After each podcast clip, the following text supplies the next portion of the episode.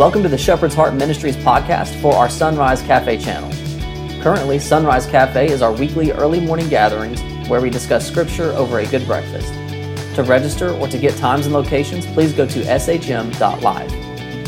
Every week, immediately after our morning gatherings, a podcast will be published that will unpack the discussion text for that particular morning at a little more depth.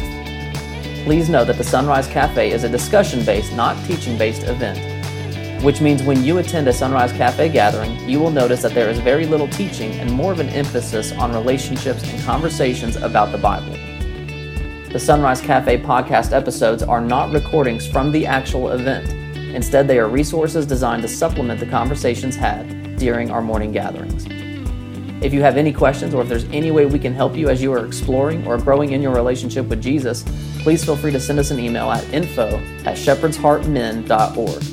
Again, that's info at shepherdsheartmin.org. We hope you enjoy the following resource. Hey everyone, this is Cody from Shepherd's Heart Ministries here in Belgrade, Montana, and I want to welcome you to week one of our podcast series entitled More Like Jesus. We're spending eight weeks looking at what it means to follow Jesus more closely, and we're going to be discussing some disciplines, some doctrines, and other aspects regarding our devotion to Christ that are essential to our spiritual development. Ultimately, this whole series is about making things that are important to Jesus important to us.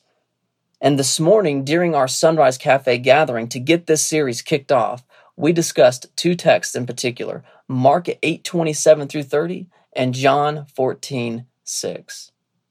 And in this podcast, we're going to be addressing the question who is Jesus? This is one of the most important questions that we can ask ourselves. And this is one of the most important questions that we can put before other people who are perhaps exploring faith or wanting to know more about who Jesus is.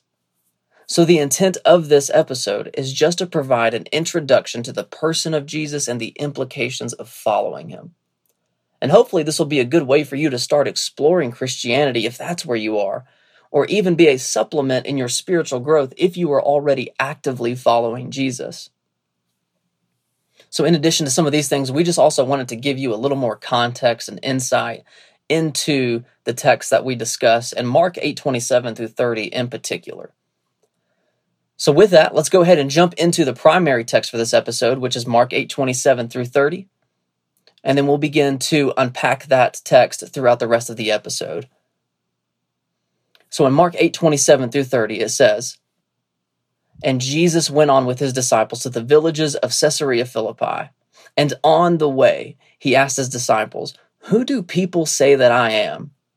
And they told him, John the Baptist, and others say Elijah, and others one of the prophets. And he asked them, But who do you say that I am? And Peter answered, You are the Christ. And he strictly charged them to tell no one about him and that was Mark 8:27 through 30. So just to provide you kind of a 10,000 foot view of what's happening in the Gospel of Mark, and then we'll zoom in and take a look at this uh, text in particular. Mark wrote this gospel of the life and ministry of Jesus during and possibly as a response to a time of intensified persecution in the early church. Somewhere between the years of 64 and 70 AD, and some scholars believe that Mark was inspired to write this account of Jesus because of two because of two of his influences, Paul and Peter. They were both martyred under the Emperor Nero's reign. And some people believe that this was one of the things that really inspired Mark to write. And in the book of Mark, if you're familiar with the writings of Paul and Peter, you can almost hear their influence as some of the themes surface out of the book of Mark. And some of those things that you're going to find is that Mark's message to the reader is that Jesus is the Messiah, and he's also the suffering servant who, by overcoming death, would lead his people to victory over sin, death, and Satan. And Mark also alludes to the fact that following Jesus can come with a high cost.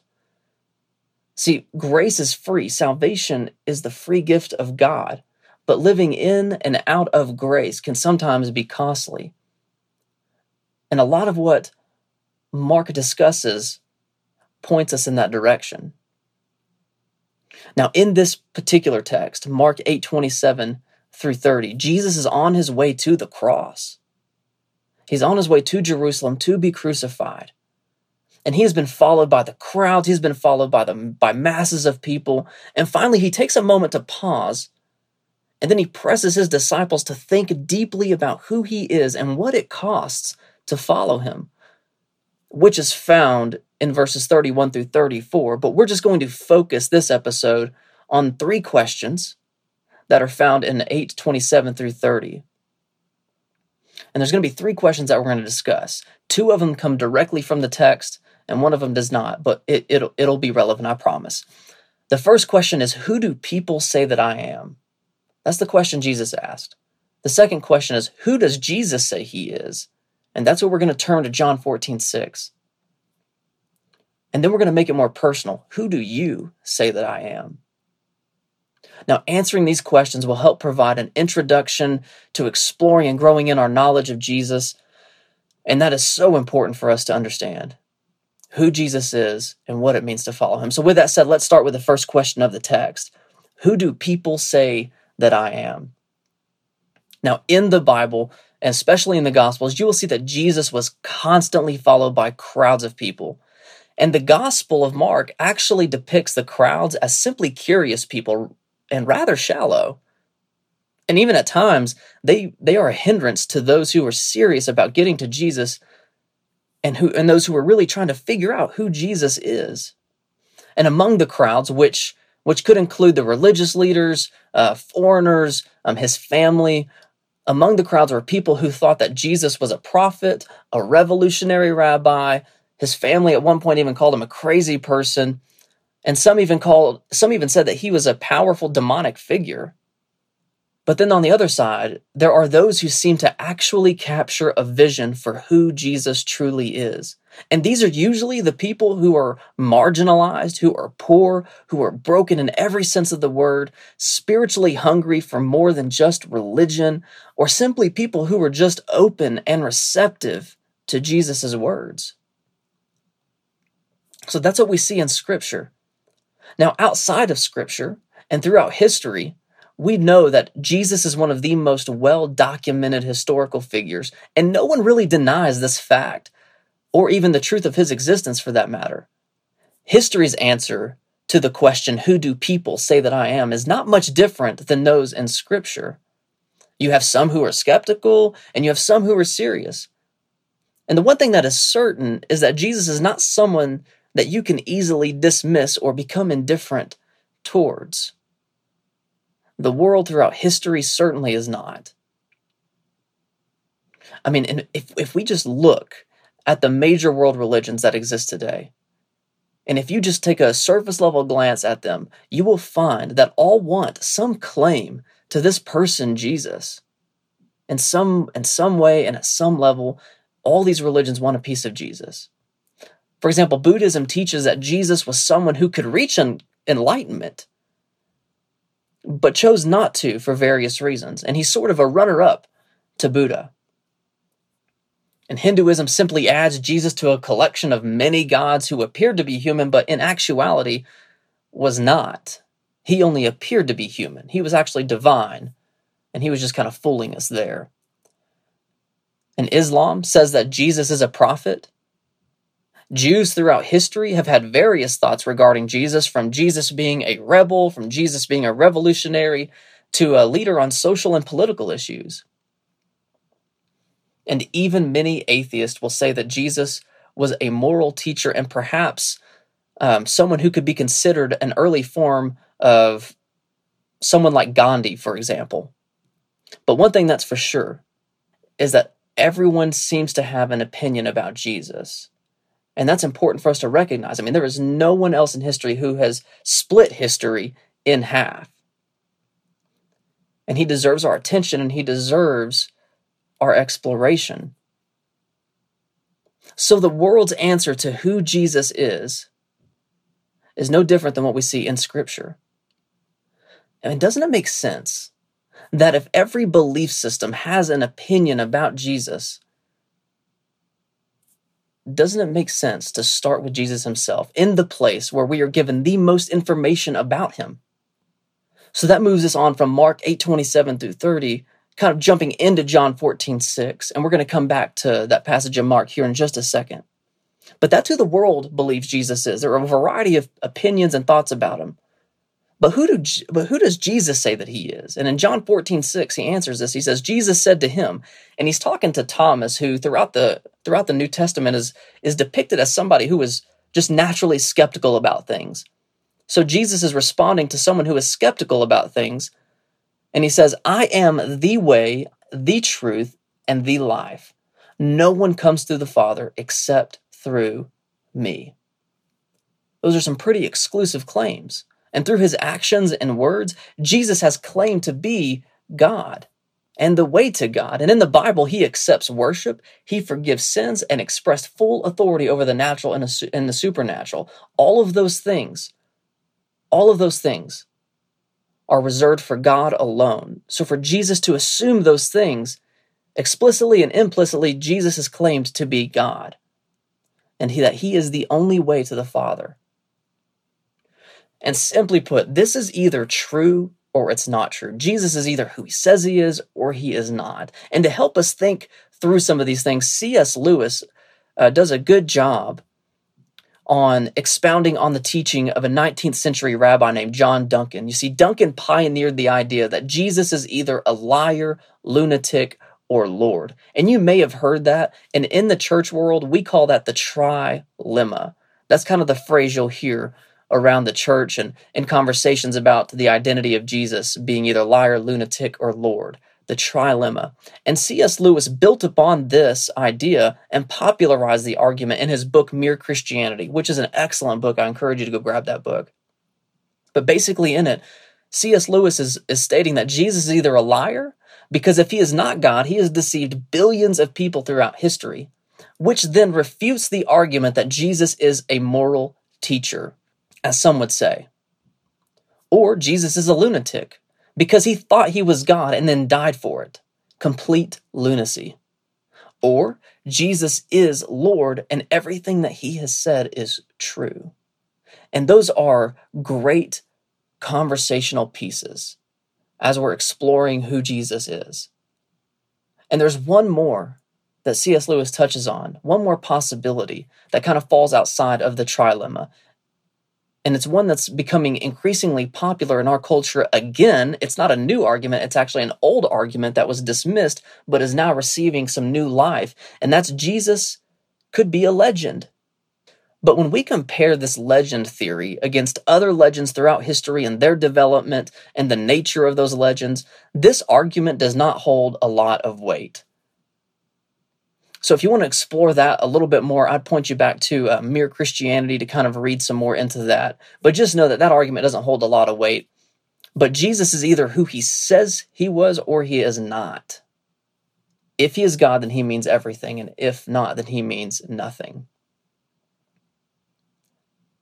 And as I said a moment ago, Jesus just doesn't want to ask the crowds. He doesn't just want to know the world's opinion about who he is. He makes this personal. Which leads to the final question Who do you say that I am? In Mark 8 27 through 30, Jesus does not want the disciples or anyone else for that matter just to simply hide behind the curious crowds and not engage in serious thought and contemplation of who he is. He is way too important. And people arrive at answering this question in a variety of ways. And people come to know Jesus in a variety of ways. Now, just to be clear, I am not saying that there are multiple ways to salvation. What I'm saying is that everyone is on their own redemptive journey, and the Holy Spirit will meet them where they are, and the Holy Spirit will reveal Jesus to them. And the Holy Spirit reveals Jesus, and we either respond by receiving or rejecting him. And there are a few ways that I've seen, and what we can see in Scripture, how people have come to uncover the identity of Jesus. Now, some come to know Jesus as Lord and Savior by growing up in a home or a church that created a healthy environment to connect to Jesus. Other people may have had a radical encounter with Jesus where, in a moment's notice, they have completely changed their mind about him and began to follow him faithfully, kind of like the Apostle Paul. And still others may come to know Jesus only after years of the Holy Spirit persuading their hearts towards the grace of God. And I believe that we see all of these in Scripture and that we should be gracious with others wherever they are in answering Jesus' question, Who do you say I am? I mean, even here in the text, the disciples have been with Jesus for a while. And though Peter gave the correct answer, he and the disciples did not fully understand what it meant that Jesus is the Messiah. They were still learning, which is why Jesus charges them to tell no one about who he is because they had the right answer, but they didn't know how to f- fully explain it. They didn't know the weight of what it meant that Jesus was Messiah. And there's nothing more dangerous than spreading misinformation about someone when you don't have the whole story. So Jesus was still unraveling and revealing that story to them. So just a little bit about my story and how I be, how I came to answer this question, who do you say that I am? You see, I did not grow up in a home that discussed faith, let alone Jesus, but I was introduced to the church when I was about 6 years old by a friend and his family who lived down the street from me. And after going to church for about 4 years with him, I had made a profession of faith and I was baptized. Um, but shortly after, my family up and moved away. And when we moved away, I stepped out of my faith and away from my faith completely. And over the next couple years, some other things happened that that were really difficult for me to make sense of a loving God as a young teenager.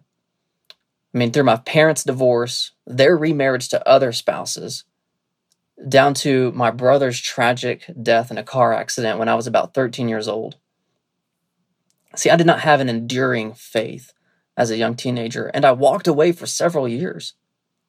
Ironically for me, but completely in line with God's sovereignty, it was all of the heartbreak and all of the skepticism that the Holy Spirit used to persuade my heart to begin to truly consider and answer Jesus' questions. And I remember it took it took years for me to actually get to the point where I began to take faith seriously and follow Jesus. And certainly everyone has their own redemptive story, and we'd actually love to hear that. So send that in to us um, when I give you the email here in just a second. We'd love to hear how you connected to Jesus. But some folks who have started out as non Christians, but ended up ultimately submitting and following Jesus that I would encourage you to kind of study their lives and go look at their ministries are people like C.S. Lewis, Josh McDowell, Francis Collins, Hugh Ross, and Alister McGrath. These are some of the world's brightest minds in their particular fields. And they began to seriously search out for truth, and they found truth in Christ.